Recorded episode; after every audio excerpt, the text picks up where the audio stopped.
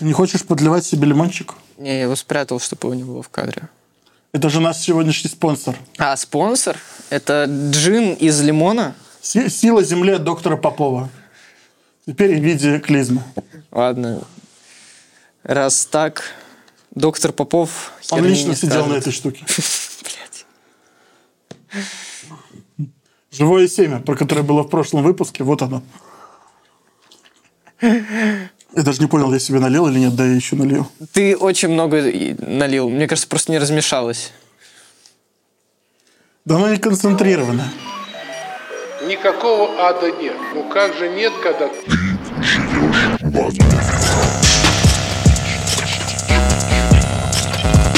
Ты втираешь мне какую-то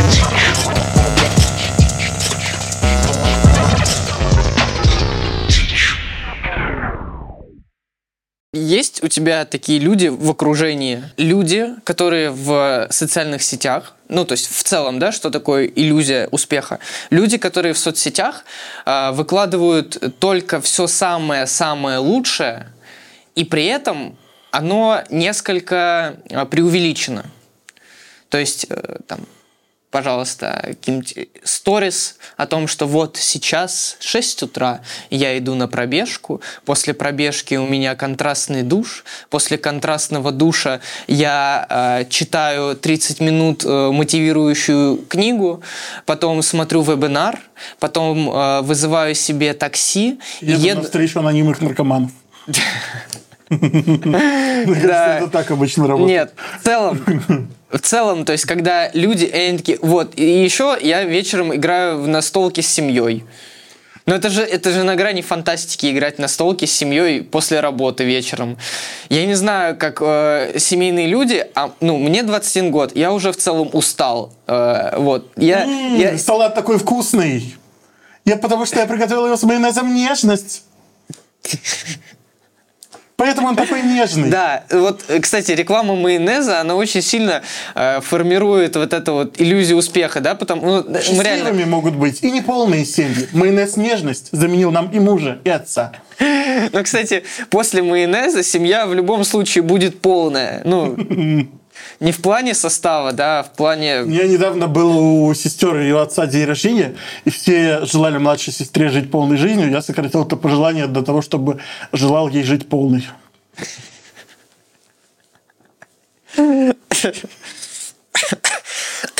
Извините. Сережа, я пожелаю еще, короче, просто жить. Просто жить. Про полную семью, да. Почему-то вот эта иллюзия успеха очень сильно э, начинает вот эта вот болезнь, да, под названием иллюзия успеха, под моим названием иллюзия успеха, В МКБ-11. Да, да, конечно, безусловно. Почему-то этим начинают страдать э, мамы в декрете и мамы-одиночки. Почему-то вдруг. Они вдруг начинают э, продавать... У них как будто два варианта. Либо послеродовая депрессия, либо вот эта вот штука. Да. С поездками на такси на тренинг. Они... Я не знаю, чего они вот насмотрели. Вот в целом, э, есть вот это ML э, International, если видел. Это вот новый Oriflame. То есть был Oriflame, да, где люди продавали, по сути, своим знакомым всякую хрень, Вот, и сами зарабатывали с этого, с этого денег, но при этом они еще кучу вот этой продукции тоже выкупали для себя, чтобы, ну, чтобы как-то вот держаться на уровне. И вот это тоже ML International, это такая же пирамида, такая же сеть. У меня э, одногруппница отчислилась э, со второго курса, потому что она такая, все, я создаю свой бизнес. Мы спрашиваем, что за бизнес? Я, у меня своя команда в ML International. Вы ничего не понимаете давай, ребят, давайте с нами, отчисляйтесь. Не, ей легко говорить. Она отчислилась, все, хорошо. Но если я отчислюсь, я сразу вот поеду в армию. Вот. Э, Это своего рода тоже свой ну, бизнес, да? У тебя есть все, что нужно для бизнеса. Ладно, это сейчас было немножко отступление. А email international, как электронная ML. почта? ML. Да, М, М- а, нет, не email, NL.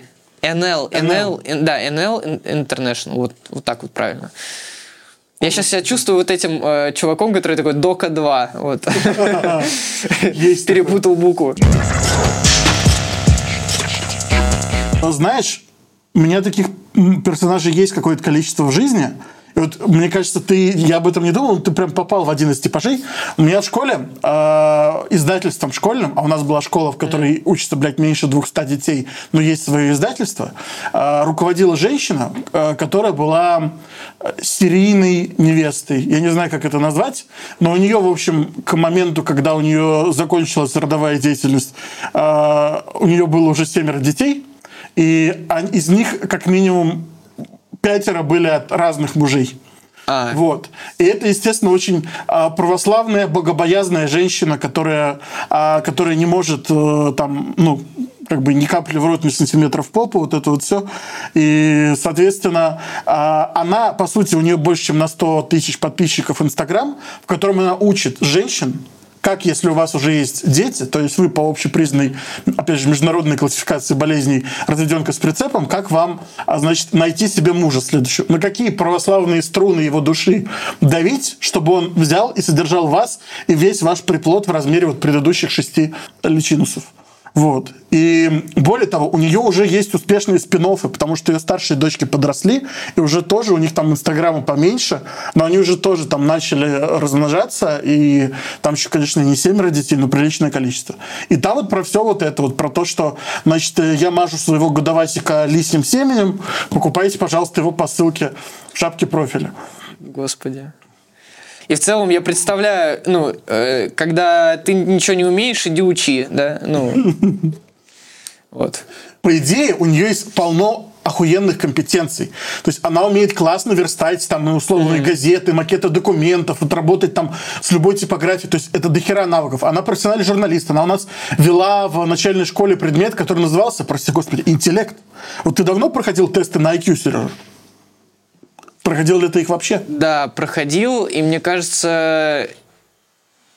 Да, мне кажется, мы это делали, но там почему-то всегда были разные варианты. Ну- В одном типа 140, в другом 98. Саш, ты проходил когда-то? Помнишь примерно свой результат? А те- тест на этот Альцгеймер. Тест на Альцгеймер, не помню, что же ответ. Ну, у меня в школе последнее, что я помню, было 146. Вот. И я сегодня с утра прошел два разных теста, прям они были не похожи друг на друга. Во-первых, я потупел на 10 пунктов за 8 лет после школы, у меня 136 теперь. А во-вторых, я понял, что много из этих заданий, мы как раз, нам, нас просто на них натаскивали в начальной школе. То есть, видимо, там была стратегия у школы такая, что если кто-нибудь к нам приедет, да, мы не как в анекдоте про советский детский дом, где дети говорили «начинаю», да, а мы вот сразу, ну, там анекдот такой, что приезжает комиссия в детский дом советский, значит, подходит к одному мальчику, как тебя зовут? Не знаю. А что тебе нравится? Не знаю. Подходит к девочке, спрашивает, как тебя зовут? Не знаю. А какая твоя любимая еда? Не знаю. Вызывают этого заведующего, говорят, значит, что угодно делайте, через месяц приезжаем, чтобы у вас дети могли хотя бы на элементарный вопрос ответить. Приезжают через месяц, спрашивают этого же мальчика. Мальчик, как тебя зовут? Петенька. А что тебе нравится делать? Играть в машинки. Подходит к девочке, как тебя зовут? Таня. А что тебе нравится кушать? Макароны. Подходит э, к заведующему, значит, как э, по- поразительно, как вам это удалось? Не знаю. У нас в нашей первой итерации записи подкаста, которую мы делали пару лет назад с Гришей, отбивкой была песня Ноны Гришаевой из концерта 50-летнего квартета И и э, солиста несчастного случая. Там было там дардам дардам дардам дардам папарай, что за прелесть? Это песенка. Вот такой у нас был проигрыш. А Нону Гришаеву мы вспомнили, потому что она живет рядом с Троицком. Да? Да. Да, она, считай, самая близкая к нам знаменитость. Про нее даже были какие-то новости вот такие в региональных СМИ. Тут вообще периодически какие-то интересные вещи про Троицк узнаешь, потому что в Троицком суде, как по месту жительства, судятся многие знаменитости, которые тут разбросаны. Да. Иллюзия успеха. Да, давай вернемся. к Ой, ну вы разговариваете. Главное, чтобы вам было интересно. Вернулись к теме, блядь. По сценарию. Шутите. Ладно, Мне нужны да. смехи. Вернемся к иллюзии успеха. Из иллюзии успеха, наверное, это еще председатель молодежной палаты города Троицк. Екатерина, Да. В целом, молодежная палата это про иллюзию успеха. Потому что их посты это что-то фантастическое, где там э, просто фотка какого-то мальчика и подпись «Днем рождения, желаем тебе оставаться таким, какой ты есть, всего тебе самого наилучшего». И какой-то мальчик на фотке. И вот, и вот это текст. Кого не поздравляют? Вообще хрен пойми. Ну реально. Но тебе всегда могут вернуть то, что... Да ты просто завидуешь. Ты бы, блядь, сам хотел быть председателем молодежной палаты. И вот что на это ты бы отвечал? Если бы я завидовал, Ну, если, ну, ты, ну, ты- если ты бы я вот говорил, что кекаешь с э, там, этой Екатериной из Богдана, а тебе возвращают, да ты, Сережка, просто сам типа, не пошел вовремя в молодежную палату. Сейчас завидуешь. Да, я считаю, что у меня жизнь гораздо лучше сложилась, ну, объективно. Ну, мне так почему-то кажется. Не, может, хуже, чем у Богдана, конечно, в чем-то. Я... Богдан, между прочим, ему уже доверили из левой ноздри Дудочкина, так сказать, вычерпывать при необходимости. Из правой Ренату. Так что поднялся пацанчик. Нет. Ну, я в том плане, что, ну, как минимум, как минимум, мне кажется, что у них не очень интересная жизнь. Ну, вот мне почему-то так кажется. А это критерий прям важный. Нет, я в том плане, что они так интересно об этом рассказывают, но Они рассказывают. в своих социальных сетях. Интересно. Нет, Интересно, ну ты это понимаешь. пост в духе а, указом директора лицея был назначен начальником лагерей. Это так интересно. Но это же, ну это же такой, вот, э, ну человек хвастается. Я просто... Они же, Они даже похвастаться не могут нормально. Я просто кринжую с э, вот этих вот.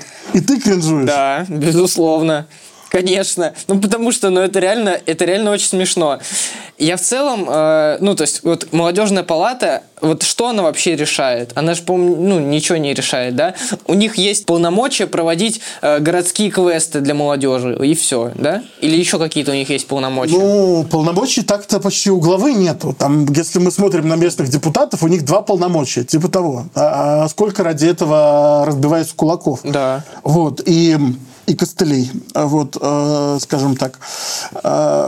Но мне кажется, что просто, когда ты смотришь на этот трек, так же, как и я, вот этой какой-то э, партийной, административной ветки, ты просто не видишь там ни одного интересного для себя достижения. То есть, наверное, у тебя есть какой-то пул ачивок, который ты бы хотел вот в этой игре под названием «Жизнь», а при этом прохождении ее открыть. Да. И вот эта ветка, это как убить там 100 волков. Ну, блядь, я проживу без этой ачивки, она мега скучная. То есть, а, ну, ничего из этого не прикольно, ничего из этого тебе бы не хотелось постить самому. Когда ты пытаешься, да, вот, а, интроекцию сделать, да, то есть ты читаешь этот пост и думаешь, что он написан про тебя, или тебе пришлось его писать, ты думаешь, блядь, я бы очень не хотел это сделать. Не прочитать это про себя, не написать это. Да, именно так. Просто, ну, это вся вот, да, структура, эта организация, это же какая-то одна сплошная фикция. Это вот как раз-таки иллюзия того, что у нас молодежь что-то решает. Как будто бы она что-то решает. Ну, нет же. Но а, мне кажется, что это такая штука, которую можно вернуть на что угодно. То есть, если условный а, Богдан где-то вы, выковыряет из своего тела яички и там решит организовать какой-то такой же подкаст и позовет тебя на него гостем, и он будет хуесосить тебя за стендап. Про то, что типа ты позоришь себя, ты клоун, ты потом никуда типа не устроишься. И вот это вот, вот что-то такое он начнет выковывать. Ну, то есть, понимаешь, я я, же понял, тоже понял. на твоей стороне, поэтому мне тяжело эту аргументацию выдумывать, но она определенно есть. Потому что не все, Согласен, да, не да, все да. идут, и Она многие есть. не идут из каких-то вот стигм, Но- да, из-за того, что им кажется, что это неправильно. Но это же не клоунада. Ну, объективно. Да, хорошо, даже клоуны, Так они же артисты. И Богдан разложит 10 кучек навоза, которые он каждый день уплетает, и скажет, вообще-то это значит с правого э, склона, это с левого, значит, это значит с а, таким апелласьоном, а у этого этот, э, т- как он, тери, т- териор, или как он там у вина называется. Требьян. Нет, нет, там есть Что? э, определяющий конкретный, э, конкретную локацию, откуда он был собран. Регион. Нет, нет, там на Терри, он типа от земли именно, Терра. Территория. Нет. Не- не- Там специальное слово, я его первый раз вот узнал именно в этом контексте. Поэтому Терранова. еще 20 минут подкаста, угадай слово. Давай эту передачу сделаем женщины на, на Муз-ТВ, где нам в эфир будут звонить и называть тупые версии. Ну, такие, нет, чуть-чуть еще покрутите.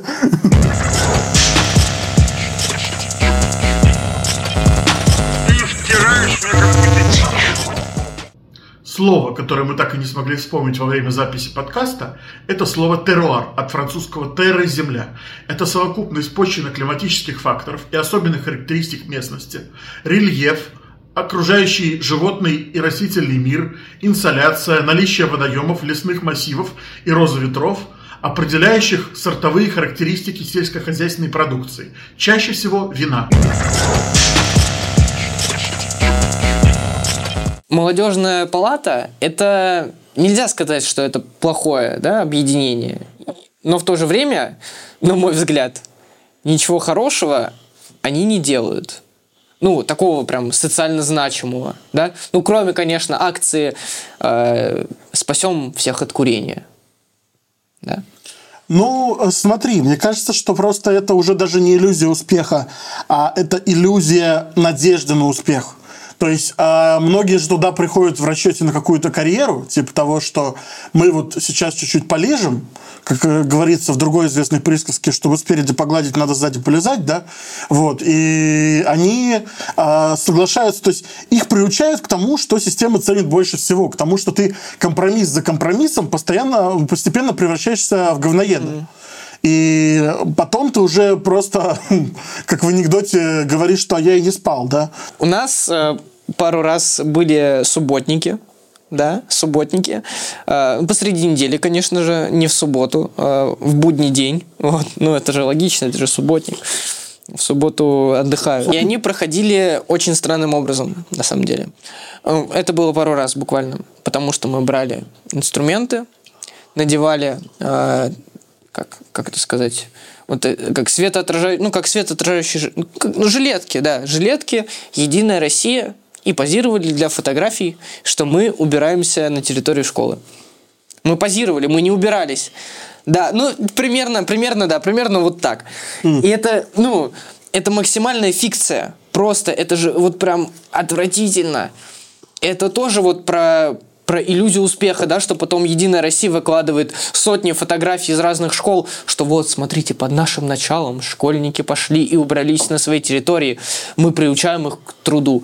И вот это вот сплошная, как бы, ну вот, если, я не знаю, э, справедливо ли это говорить, что у нас э, там, допустим, во, вс- во всей стране так, да, что у нас просто вот показывают что-то вот как...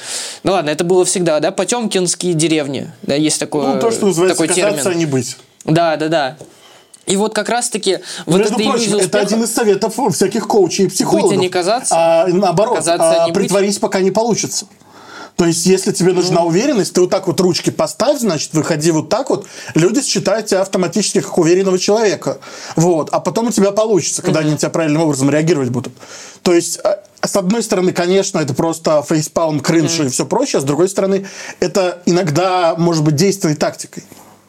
Ну вот, кстати, я хочу сказать, что, возможно, вот эти вот люди, которые выкладывают ну, истории в Инстаграм о том, как у них все хорошо, как у них все замечательно, возможно, они не приходят домой и не плачут потом в подушку, а возможно они реально так считают, что у них все хорошо. Просто со стороны э, ты видишь это, да, ну если твой какой-то знакомый, да, выкладывает, и ты видишь, что у него ну не все хорошо, но возможно он от этого кайфует, именно вот от процесса, то, что он вот выкладывает как-то с кем-то чем-то делится, возможно, для него это хорошо. Вот. И то есть Ну, это как бы обратная сторона. Да, для да, себя да. самого как бы Да. эту свою личность. И, публичную. возможно, просто для тех людей, там, которые в той же молодежной палате, да, э, они себе ну, внушают, что у них все хорошо. Ну, то есть в целом классная структура, классная организация. И, возможно, она поэтому для них и действительно классная, потому что они так считают. Если они так не будут считать, она перестанет быть классной для них. Но пока они так думают, у них все хорошо, и они вот со всеми делятся. Смотрите, как у нас все Ну, да, я думаю, ты совершенно прав, потому что просто было бы невозможно жить пониманием того, что ты занимаешься хуйней. Ты просто так будешь прогорать на этом там внутренне, что ты быстро сдуешься. Мне вся эта история напоминает еще средневековую французскую тему с двумя телами короля. Ты знаешь это, нет? Нет. А, там в какой-то момент, чтобы а, ну, понять, как нужно относиться к монарху, была разработана э, концепция двух тел короля, то есть когда монарх становится монархом, то как бы он, конечно же, остается человеком со всей своей как бы физической э, составляющей, но в то же время он становится и божественный как бы какой-то вот этим помазанником, и ну, буквально там этим королем солнцем и всем прочим. Поэтому там существовала придворная традиция того, что все вплоть до того, как король срет, оно было публичным. Потому что, ну, типа, это достояние народа как вот это вот божественное mm-hmm. какое-то проявление. Вот. И мне кажется, что, ну, в принципе, вот эта традиция а, личного и публичного, что если ты становишься публичной фигурой, если ты вот начинаешь строить этот свой образ, то ты уже из этого как бы не выцарапаешь себя, ну, быстро и безболезненно, по крайней mm-hmm. мере.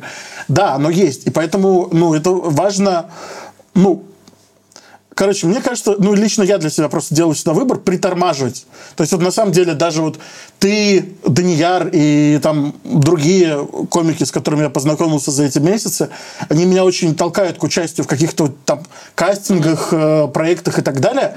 А я хочу, наоборот, полностью осознавать, во что я вписываюсь и зачем мне это нужно потому что мне будет гораздо менее комфортно, если мне действительно фартанет с первого раза на каком-то кастинге, меня куда-то там прогонят, если меня туда понесет, я там прокачусь года на два во всей этой телеге, а потом буду так же, как с образовательным центром, так же, как с муниципальными выборами, э, мучительно осознавать, что это была чья-то, значит, проекция, чья-то mm. идея, не моя, которую, в которой меня просто засосало. А, просто тут нужно тоже понимать, э, кайфуешь mm. ли ты от процесса. Потому что, ну, я очень сильно кайфую, выступая. Ну, правда, это очень, э, ну, я не знаю, как это передать, но это прям, когда люди смеются над тем, что ты говоришь, не над тобой, mm-hmm. не над тем, что ты такой ущербный, да, какой-то, а из-за того, что ты рассказываешь что-то прикольное, что-то смешное, да, как ты это прикольно отыгрываешь, это непередаваемое ощущение. Это, это очень сильно заряжает тебя. Да, конечно, там, когда, например, веду какие-то мероприятия, это очень сильно выматывает, потому что ты слишком много отдаешь, да, всей энергии зрителям. Но в целом это такой кайф. Это, ну... ну, мне кажется, я больше видел тебя ведущим, чем выступающим. Я как раз хотел сказать, что как будто, да, ты больше заряжаешься не от того, что есть какой-то фидбэк, а от uh-huh. того, что ты именно выступаешь. Ну, ну, смотря конкретно да, да, на тебя да. со стороны. Ну вот когда, когда выступаешь, даже если это, это тишина. Не, когда тишина, нет. Но ты все равно достаточно, ну, типа, я помню несколько эпизодов, когда тебя это не то, что не останавливало, а скорее раздраконивало. Ну, когда, например, мы... И со Светланой на мини-фесте. Да, это... Нет, это просто пришло уже со временем. Угу. Мне очень некомфортно, когда тишина. Ну, если как бы я замолчал, сам замолчал, я не рассчитывал на смех, и тишина, ок, да? Но когда я рассчитывал на смех, смеха нет, и это как будто бы порушило вообще все мои планы. Из-за того, что это порушило все планы, как бы, ну, просто сейчас я уже не планирую то, что будут смеяться на самом деле. То есть, ну, не посмеются, и ладно, хрен с ним. Вот, а... Не, конечно, я рад, когда смеются. Ну, то есть, в целом, угу. типа, это просто с опытом приходит. Вот ты говоришь, что если ты куда-то залезешь, то ты от, оттуда долго не вылезешь. А, ну, просто все комики, э, ну, большинство комиков, да, не, ну, таких вот, как бы, которые не телевизионные, у них есть э, работа 5-2, да? То есть они, они не зарабатывают в основном комедией. Они, для них это хобби. То есть, ну, повод выговориться, рассказать что-то прикольное, а, повод э, куда-то сходить там с друзьями. В целом они заводят какие-то новые знакомства. У них э, ну, в целом интересно жизнь из-за этого проходит. Вот. И то, что ты говоришь, вот, меня сейчас куда-то втянут, я два года там буду потом еще страдать после того, как я с этим закончу. Так, ну, зачем страдать из-за этого? Из-за того, что ты кем-то не стал. Ты получил уже от этого все то, что хотел. Ты получил кайф от публичных выступлений. Не, не, не, Сереж, ты вот как раз упускаешь главный мой страх, что это не то, чего я хочу. Что а, это ты, просто ты то, на чем выступать. я прокачусь. Я не знаю, чего я хочу как раз. То есть я себе не могу сформулировать, что меня в этом больше всего привлекает. Ну, и, ну то есть я могу даже сейчас там как-то просуждать, но это будет не финальная версия. Но я знаю точно, что типа если меня какой-то вагончик, я не говорю, что обязательно два года, но он меня зацепит, я долго не смогу понять, куда он меня волочит. И когда я смогу с него, типа, спрыгнуть. И как бы, скорее всего, пока он в кювет не упадет или на станцию не прибудет, я с него так и не сойду. Вот. И, а потом я просто буду думать о том, что, блин, а чем я все это время занимался? Я действительно это хотел или просто я не мог остановиться? Короче, а, на самом деле, я бы тебя... Ну, ну, ну, ты вот уже ответил. Я хотел тебя про это спросить. То есть, почему ты это делаешь? То есть, во всем этом тебя не столько тусовка привлекает, не столько возможность на этом заработать, не столько там сделать это основным своим занятием, а вот, ну, в первую очередь, Кайф. да, Да, выступление. кайф. И то, что ты получаешь от этого. Просто я могу это получать, ну, я, собственно, получаю это каждый день, да, то есть в рамках занятий. То есть, Ну, да, и там, опять же, какие-то другие компоненты я как будто нашел, где в своей жизни тоже их пристроить. Я пока пытаюсь нащупать какую-то уникальную эмоцию от стендапа, которую я бы мог э, получать, какую-то уникальную энергию. Пока там очень много всего классного, и то есть, ну, я реально могу сказать, что я прям ну, рад, что я все-таки этим занялся, но, а, но пока там нет ничего настолько, вот, что я прям вот улечу туда сейчас. Жалко. На самом деле. Ну, реально э, жалко.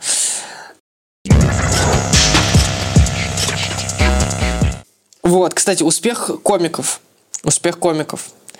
Э, Если уж э, говорить про комиков, я знаю несколько ребят, да, которые замечательные комики. И в целом, типа, они даже что-то зарабатывают комедией, но они далеко не богатые. Вообще, ну, то есть, как совершенно не богатые люди. И из-за этого им приходится работать. То есть, они замечательные комики, но им все равно нужно работать. Они могли бы не работать, если бы они были чуть-чуть коммерчески успешнее. Но они не настолько успешные в коммерческом плане. Но как комики они прекрасны. А есть комики, которые не такие прекрасные, но они очень коммерчески успешные. Вот на всякие, типа там, например, э, открытый микрофон на ТНТ, туда берут э, очень много фриков. Ну, то есть фрики, ладно, допустим, хорошо, они, ну, это что-то свежее, что-то новое, ну, то есть, потому что каждый фрик там он уникальный. А есть э, представители странных э, профессий, Э, например, э, Дойер. порноактриса. Порноактриса, которая была на открытом микрофоне на ТНТ, она, по-моему, даже выиграла. Ангелина Дорошенко, по-моему, зовут. Я знаю имя не потому, что я видел фильмы с ней. То есть просто потому, что какой-то человек, он не такой талантливый, но вот он запал в душу там какому-то продюсеру, условно, да, как это Яна Кошкина. Абсолютно бесталанная э, актриса, совершенно. Но она на ТНТ сейчас вообще во всех проектах, она выглядит просто, ну, такая шлюховатая, короче. То есть у нее сиплый голос, ну, абсолютно, ну, я не знаю, абсолютно непривлекательная, на мой взгляд. Да, она, типа, она шлюховатая, но в то же время непривлекательная. Вот, ну, по моему мнению. И она везде. Есть много э, классных актрис, да, Картункова, которая из сборной Пятигорска, просто великолепнейшая актриса, и то, что она там сейчас в «Однажды в России» играет, да, актриса. она просто богиня. Талантливые люди не всегда коммерчески успешные. Вот. И не всегда коммерчески успешные люди, они талантливые. И из-за этого получается, что вот, ну, мне кажется, вообще все любят Картункову, да, но и не все любят Яну Кошкину. Но при этом, э, ну, при, при том, что Картункова сейчас не настолько прям везде, да, но мне кажется, ее любит больше человек. И вот этот талант, он заставляет тебя любить. И мне кажется, что вот эти вот люди, э, вот если сравнить уже с, э, э, там, с музыкантами, есть музыканты, которые выкладывают миллиард историй, да, ты про них практически можешь, если у тебя есть желание, то можешь знать про то вообще, где они едят сегодня, где там э, они стригутся, где что. А есть Оксимирон, да, который на несколько лет пропадает, потом выпускает какой-то странный трек, и все такие, «Воу, как глубоко! Мы так обожаем Оксимирона, он снова просто поимел всю рэп-игру», да, ну вот в этом плане. И вот это вот как бы тайна, да, вот эта таинственность, потому что, э, на мой взгляд, э, человек, э, ну там, как сказать-то, человек э, искусства, да, человек искусства, он должен быть немножко выше обычного человека. Ну, то есть э, а просто обычный э, гражданин нашей страны должен воспринимать человека искусства э, по статусу немножко выше для того, чтобы за этим человеком искусства было интересно наблюдать. Потому что когда он такой же, как и твой сосед, ну я на соседа могу посмотреть каждый день, да, а вот на человека искусства я буду ходить в театр, да, я буду ходить на концерты, я буду ходить на фильмы с этим человеком. То есть вот эта вот недоступность, она играет иногда очень хорошую роль в восприятии личности.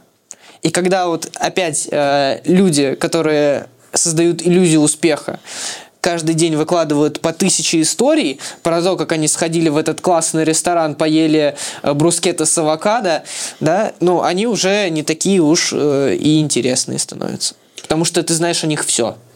Ну, смотри, мне кажется, что да, с какого-то момента телевидение и интернет открыли нам феномен условного Дома-2, то есть реалити-шоу, mm-hmm. стримов, да, и всего прочего, вот этих сториз бесконечных, где человек фотографирует и картографирует каждый свой шаг, да, и это тогда получило такой всплеск э, популярности отчасти благодаря тому, что люди сказали, вот она, новая искренность, когда все на показ, все распахнуто и все понятно. Но интересно, что люди, которые получили благодаря этому какую-то популярность, они, ее получив, они захотели снова закрыться они хотели, захотели стать чем-то другим. То есть они, став вот этими звездами, захотели быть звездами. А этого, соответственно, уже сделать нельзя, потому что когда ты начинаешь демонстрировать какую-то здесь неискренность, да, когда ты не оставил себе места для непубличности уже, твоя аудитория, твой феномен, он начинает рассыпаться, потому что ты больше оказываешься в таком случае никому не нужен. А то, о чем ты говоришь, мне кажется, наиболее э, интересно было представлено в сериале «Молодой папа», где к нему приходит где-то в одной из первых серий ватиканский маркетолог, и говорит о том, что, ну, папа, пора делать с вами мерч новый, значит, там всякие тарелочки, календарики печатать. И он ей показывает чистую тарелку, просто белую, и говорит, вот я даю, согласую вам только такой мерч. Вот печатайте вот так вот меня. Значит, и она говорит, это недопустимо. А, ну, а он ей как раз объясняет вот эту теорию про то, что мы должны э, стать э, снова недосягаемыми. Угу. И только когда мы станем недосягаемыми, мы станем желанными. И то, что ты говоришь про Дудя, ой, про Оксимирона, угу. и то, что там можно сказать про Дудя, что он тоже в какой-то мере поддерживает такой же вот недоступный какой-то облик. И на самом деле, мне кажется, что наиболее интересными э, там спикерами и блогерами всеми прочими являются именно те, кто э, хорошо разделяет какую-то свою публичную активность и непубличную. И опять же, это не мешает быть искренними. Просто когда ты оставляешь для себя только одну калитку для того, чтобы выйти общаться с народом, то ну, да. ты можешь этот поток искренности контролировать. Угу. А у тебя также до, до хера и больше негатива, который ты мог бы тоже там выплескивать. Ну, не знаю, то есть из вот таких вот более заумных спикеров, наверное, таким вот выставляющим все на потребу является Тамара Эдельман, которая каждый день выкатывает на Ютубе простыню по актуальной повесточке о том, что ее разозлило, и ты считаешь, что типа это 60-летняя училка истории, и она вот эмоционально у нее просто бомбит на какой-то случай, и это выглядит жалко. То есть это, ну, то есть это умнее, это лучше написано, безусловно, чем если бы это был Венцеслав из Дома 2 или там какой-нибудь э, другой персонаж, типа э, вот этого, кто там, этот, в, ну, короче, в званом ужине он Я еще понял. был, Должанский. Да, Ник- да, да, Николай да, Должанский. Вот. А, то есть там тоже, конечно, искренность. У Тамары и Дельмана искренность. Но только это одно, что оно не нужно. Вот, в таком виде. Это что касается искренности. Э, если уж мы говорим э, про то, что, как ты вот говоришь, э, что новая искренность, да?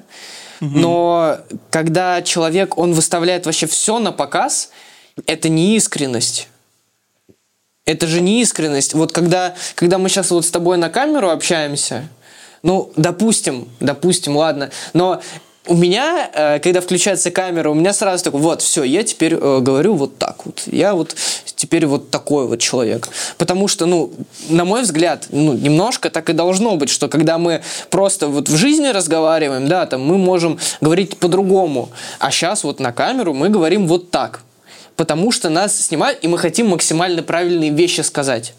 И когда человек снимает себя на камеру дома, да, записывает истории, конечно же, он там выберет угол почище, да, он, конечно же, выберет там, э, там чтобы у него там была еда покрасивее, да, не такая вкусная, он, может, любит вообще просто картошку с тушенкой пожарить, пожарить да, но для Инстаграма он сделает э, там какой-нибудь э, этот бейгл, чтобы это не было, да, вот.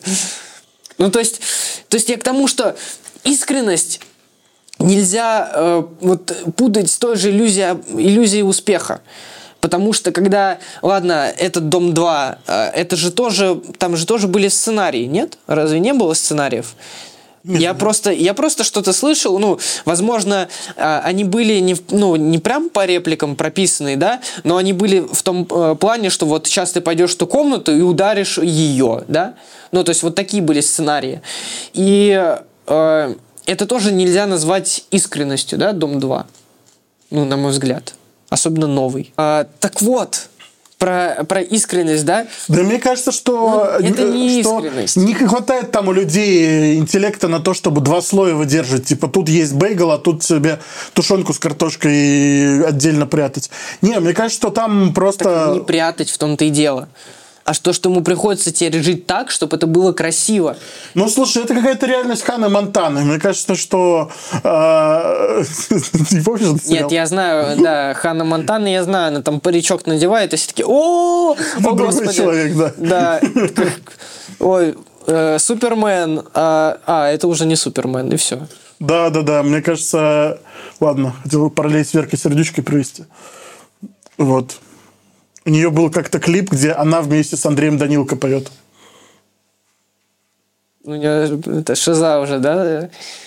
Раздвоение личности. Это следствие вели с Леонидом Коневским. Я обожаю такую хуйню, на самом Кстати, деле. следствие вели с Леонидом Коневским. Замечательная передача. Вот если отбросить в сторону вообще все мемы, да, про это, и просто реально посмотреть, это действительно очень интересно смотреть. Ну, реально. Я серьезно говорю. Э, Следствие вели с Леонидом Коневским. Это очень хорошая телепередача.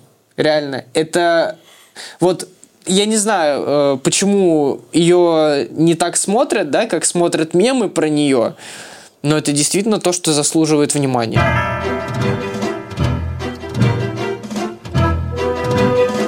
Мы начинаем наш сеанс трансляции номеров на тему «Следствие вели». Спецвыпуск передачи «Следствие вели». Леонид Коневский расследует убийство Иоанна Крестителя. Что самое главное в доме советского простого гражданина? Конечно же, блюдо. Блюдо, на котором на праздниках впервые за год единственный раз появляется колбаса. Посмотрите на эту красоту. Что на нее только не положишь. Рыбу, икру, бутерброды с сардинами, конечно же, самые вкусные. Именно на таком блюде дочь тетрарха Ирода попросила главу Иоанна Предтечи.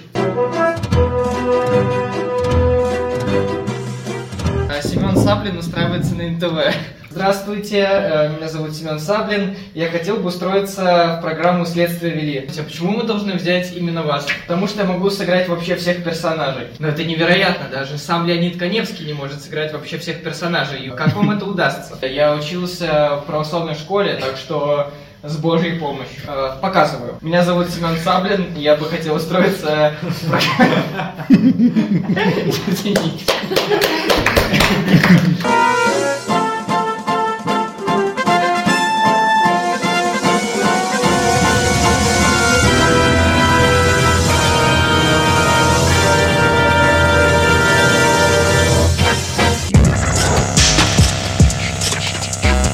Давай, давай сейчас чуть-чуть, может быть, про виды поговорим, в том смысле, что, хорошо, есть девочки, которые фотку, ну, фоткают, как они попили кофе, как они покушали, как они покачали попу в зале, да, как они там поехали на ноготочки, как они поели пасту с подружками вечером, какое колечко им подарил молодой человек. Мне кажется, здесь нет э, никакой имитации, потому что здесь просто нет никакой глубины. Да, Да? согласен. Есть э, люди, которые, как мы представляем, их жизнь не такая уж солнечная и приветливая, как говорил Рокки, да, но а, при этом а, они из нее пытаются вот взять те 20%, которые над водой у этого айсберга, и показать его. Да, это как та фотка молодого человека, который стоит в красивом костюме спереди, а сзади у него какие-то БДСМ-ремешки. Да, вот, да, а, да. пр- пр- примерно то же самое. Ну вот, и про таких чуваков-то, в принципе, их логика тоже понятна. Они тебе просто скажут, ну а что я буду свое говно, значит, свое нытье выставлять на публику, пусть люди порадуются мне, там, за меня, а там поплачу я в подушку в плечо своего парня Да. или что-нибудь еще. А есть те люди, которые э, выкладывают истории, в которых они учат, э, что вот так вот надо жить которые пытаются заставить тебя тоже жить иллюзией успеха. Потому что, смотрите, я зарабатываю вот столько-то тысяч э, в месяц, и я могу себе позволить вот это. В то же время он, э, этот человек, он снимает все те же истории, как он вкусно позавтракал, как он сходил в зал, как там и про кольцо, да, но только он говорит, «Э, ребят, вот э, там предложение девушке надо делать вот так вот, как я, да, очень романтично. Если вы по-другому это делаете, вы вообще не мужик. Вот, э, то есть, э, э, то есть. э, вот это вот как бы поучительство, э, желание всех э, под себя, по сути, подмять, это вот отдельная категория этих людей. С, с ними очень страшно, потому что у них обычно отсутствует эмпатия вообще абсолютно. Я Ну, просто знаю несколько таких... скорее, то есть принятие другой нормы. Ну, не совсем. Мне кажется, у них вот э, реально эмпатия, ну, и толерантность тоже, и эмпатия отсутствует. И они не представляют, что другие люди могут не жить э, на столько же денег, насколько живут они. А Это ка- как? Как вы, как вы можете жить там на 40 тысяч в месяц? Вы что? Это же вообще, это не что. Вот, вот я 200 тысяч зарабатываю, да? Вот на 200 тысяч я могу жить. А вот на 40 это вообще нищие и э, вообще там недостойны развиваться. Ну, дальше продолжать свой род. Это вот как раз-таки э, про инфобизнес который вот дальше, следующая ступень, это уже инфобизнес. Люди, которые стали в этом поучении просто профессионалами. Это профессиональные поучатели. И вот эти профессиональные поучатели э, начинают загонять э, отдельных людей в рамки, да, просто вот как это, вот мужчина зарабатывает до 50 тысяч, он, э, он недостоин, чтобы вы Ну, вот рожали женщина, ему которая, детей. да, вот. тренинги проводила, Да, да, да. от 200 тысяч. Да, от 200 Ваша тысяч можно еще что-то с, с ними сделать.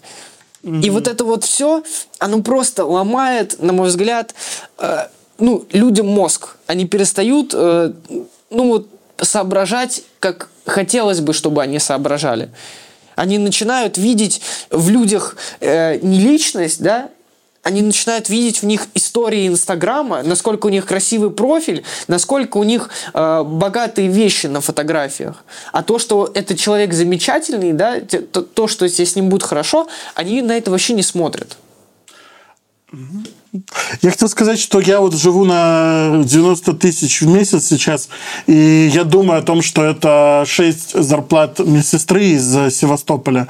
И как будто каждый раз, когда я ем, вот они стоят передо мной, эти медсестры. Вот. И я жалею, что они на самом деле не стоят, потому что мне было бы гораздо вкуснее.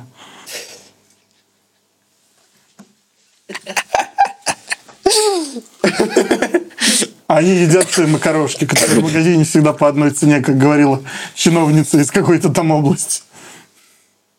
Я не, я не- я не знаю, что на это отвечать. Не, я, я понял. Не, если бы у меня э, дома стояло 6 медсестер, я бы тоже вообще кайфовал. Но у меня дома сосед живет Я доедаю и говорю такой, сестра, тампон. И утираем рот. Да, она его из себя понимает. Господи. Да, кстати, у меня мне недавно бабушка добавилась в друзья ВКонтакте. И тоже, ну, я как бы теперь э, смотрю, что я лайкаю. Ну, объективно, потому что до этого у меня никого такого в друзьях не было.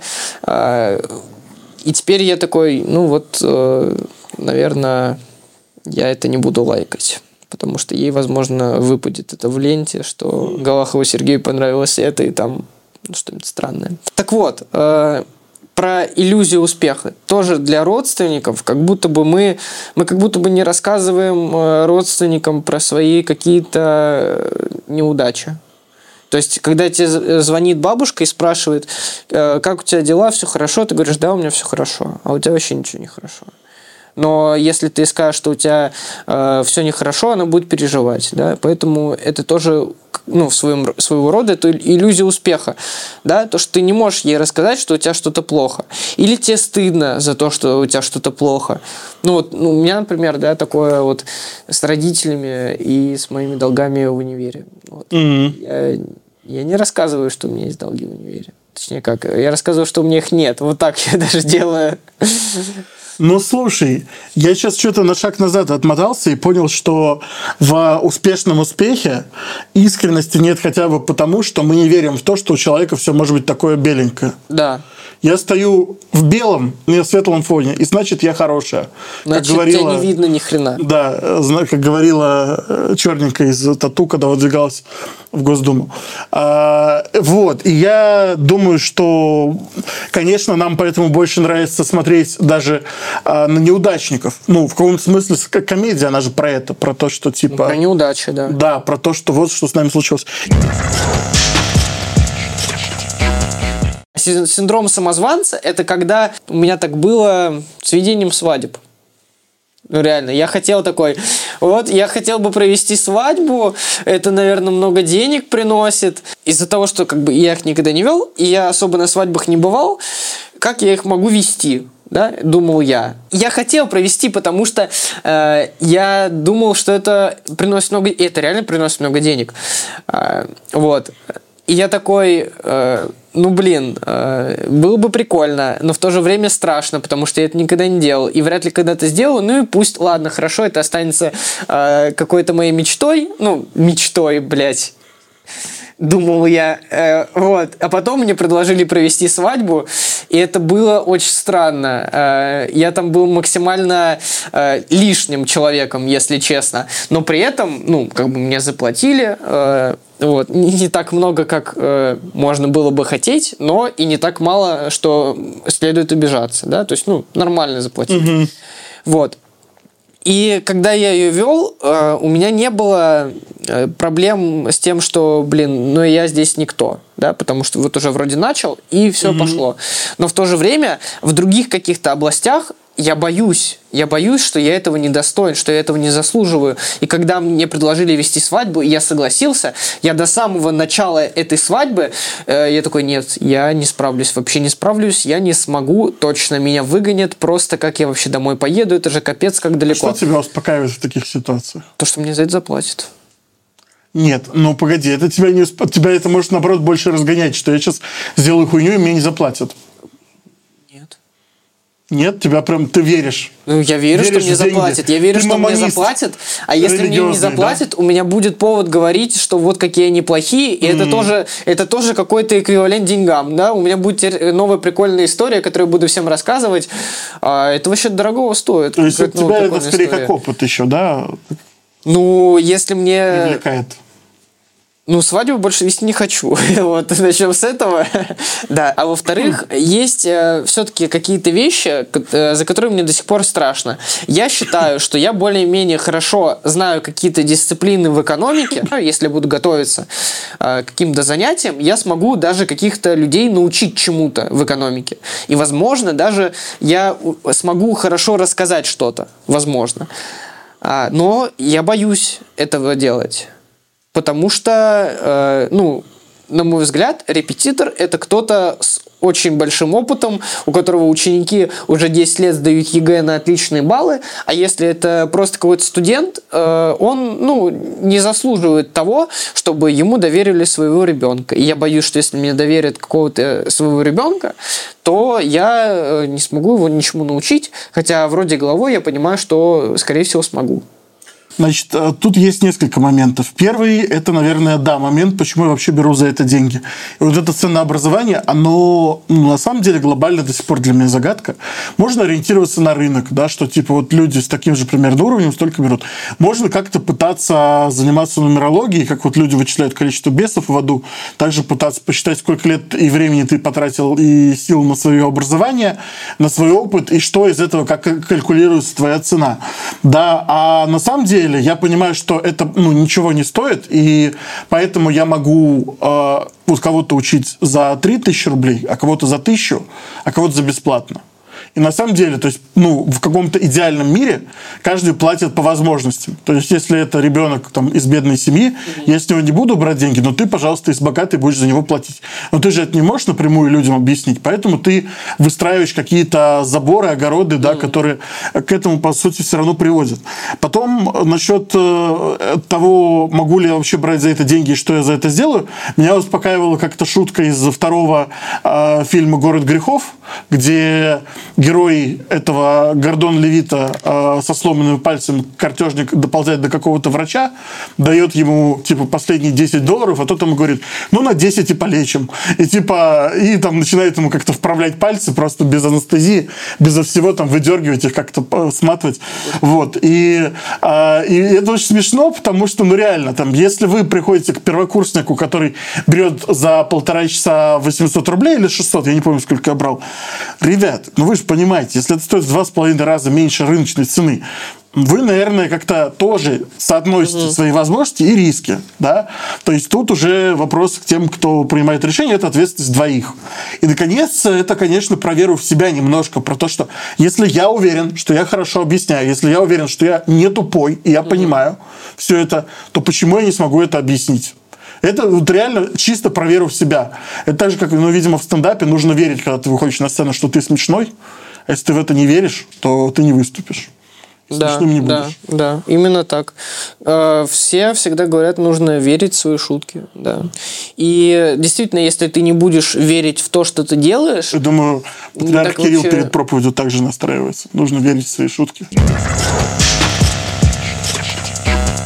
Я э, весной снимал э, документалки для студентов киноколледжа. То есть Типа я... вместо них курсовые какие-то? Да, да, да. Две, две документалки, каждую за 10 тысяч. И при этом я еще нанял актеров-студентов за 500 рублей, ну, каждого. То есть я нанял 4 актера. Я, у меня был бюджет, да, то есть я потратил... Я не все деньги себе забрал, да. Я еще 2000 потратил вот на актеров, между прочим. И с ними там тоже что-то поделал. Э, но мы, мы придумали там прикольные сюжеты, да. Э, в общем, ну, и получилось достаточно неплохо. И когда я скинул э, ребятам монтаж, они mm-hmm. такие, ну да, э, все хорошо. А потом, э, и я такой, да, все все, я теперь могу брать деньги за все, что угодно, мне ничего не страшно. Я переживал э, за то, что я э, там буду снимать... Э, за студентов киноколледжа, я студент-экономист, буду за студентов киноколледжа, которые там учатся там что, на операторов, на режиссуру, неважно. Вот. И э, все, э, я скидываю работу, мне скидывают э, деньги, 20 тысяч, я такой, блин, классно, вообще супер, отлично, э, просто буквально за три дня заработал, ну, там, 18 да, тысяч уже, вообще шикарно. Я готов снять еще хоть 100 таких документалок, да. И потом, через неделю у них защита, и им не принимают, у них не принимают эти работы. Потому что там э, слишком долго, короче, кадры. Ну, там, там не хватает э, визуализации. То есть там больше, больше рассказов людей. Mm-hmm. То есть, а там нужно больше каких-то вот показать, типа, каких-то вот наигранных моментов из, из их жизни. Там вот было про э, агрессию. Э, mm-hmm одна работа. И там нужно было показать, короче, еще агрессию. И, короче, а все, я уже потратил максимум. 2000 это был максимум, который я был готов отдать. И я такой, блин, возможно, я все-таки э, еще не готов брать деньги за все. И, ну, я переделал работу э, так, чтобы ее приняли там, ну, приняли в целом. Я там добавил каких-то э, футажей. И я такой, э, блин, ребят, ну вот вы мне на словах объяснили, как это должно быть. И вот я, как вы на словах мне объяснили, я вот так вот и сделал. И, и я прям очень хотел сказать, ребят, да пошли вы вообще. Вот давайте еще тогда Да, и платите фух. денег, и я тогда, тогда переделаю. Но у меня э, вот это вот Совесть сыгра- проснулась. да, проснулась совесть и сыграла то, что я все-таки не студентки на колледже, и я не заслуживаю денег вот этих, которые мне дали, э, чтобы я их снял. Ну, конечно, деньги я не вернул. Я, я просто немножко доделал. да. И вот с этого у меня в момент это пропал, да, синдром самозванца, а после этого чуть-чуть обратно вернулся. Если вашему ребенку нужна операция на сердце или на горле, обращайтесь к Сергею Галахову. Цена вопроса 100 тысяч рублей. Он 50 рублей. Он обещает не испытывать стыда при любом исходе операции. Я себя в целом ну, давно принимаю неплохо и считаю, что я делаю все очень даже правильно. Ну, кроме того, что, блядь, похудеть не могу. Вот ничего не могу с этим поделать. Э, Это явно что-то со мной не так. Но то есть, когда я смотрю на сверстников, или на тех, кто постарше, или на тех, кто помладше, кто-то из них чего-то больше добился, кто-то меньше, я никому из них зависти не испытываю, когда я смотрю за их прогрессом и успехом и результатом, потому что я всегда могу себе объяснить в целом, что, ну да, там он занимался вот этим делом, он там ебашил со школы, так что да, он там на три года меня младше и там сильно с этим спрогрессировал, потому что он, ну, типа, бил в точку. Я зато занимался дохуя разным, и, ну, типа, у меня это все вот в каком-то подвешенном состоянии, но зато я не с нуля буду дальше в этом двигаться. Вот. И, то есть, в целом у меня ко всему этому нормальное отношение, но а, ситуация, когда я испытываю такое прям очень завистливое ощущение, знаешь, у меня есть прям картинка того, что я испытываю в конце моего любимого фильма «Дом, который построил Джек». Там есть сцена, где он выглядывает в окно, и там такое залитое солнцем поле с пшеницей. И там косы, как на картине Ван Гога, они это косят с ровными движениями. И там кадр на лицо э, актера, да, который играет Джека, и он смотрит на это с приоткрытым ртом, и у него вытекает слеза из глаза. То есть он завидует, и он скорбит по, ну, как я это понимаю, по тому, по той жизни, которую он не стал. Что он выбрал как бы путь тьмы, и он не пошел этой дорогой, и этот прекрасный мир мог бы стать его миром, но он не стал его миром. И, наверное, вот эти ощущения я испытываю, когда смотрю на то, от чего я принципиально и осознанно отказался сам, но я смотрю, как классно люди живут такой жизнью. То есть, когда я смотрю на каких-то там 18-19-летних э, ребятишек, которые просто валят на тачке, пьют пиво, врубают музыку, и я на это смотрю, и я, ну, то есть, у меня это вызывает прям сильные эмоции, какое-то вот такое дрожание внутреннее от того, что я Ты бы понимаю, хотел что так же? я понимаю, что, не хот... что я бы все равно сделал тот выбор, который я сделал. Но я понимаю, что вот так вот жить тоже весело и прикольно. Никакого ада нет. Ну как же нет, когда Ты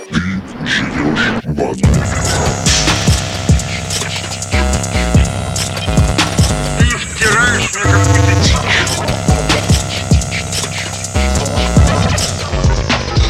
дичь.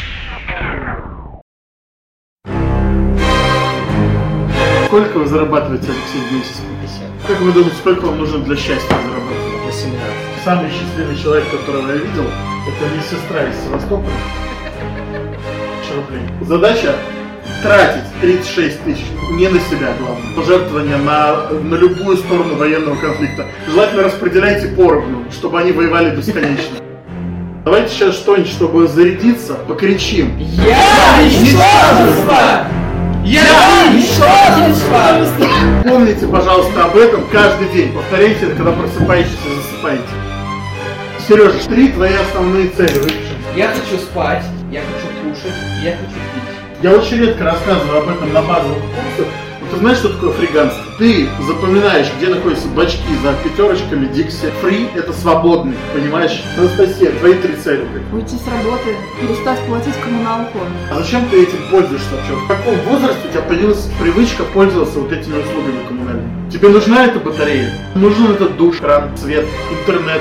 Что, за что ты еще платишь? Вывоз бытовых отходов. Ты неужели нет в подъезде ни одной бабки, которая мусор собирает? Носите сразу дырям все. Я жду от вас всех. Каждый, чтобы вычеркнул по одной строчке. Сережа, не кушать нельзя. Анастасия, перестать платить коммуналку. Алексей, вот это убираем.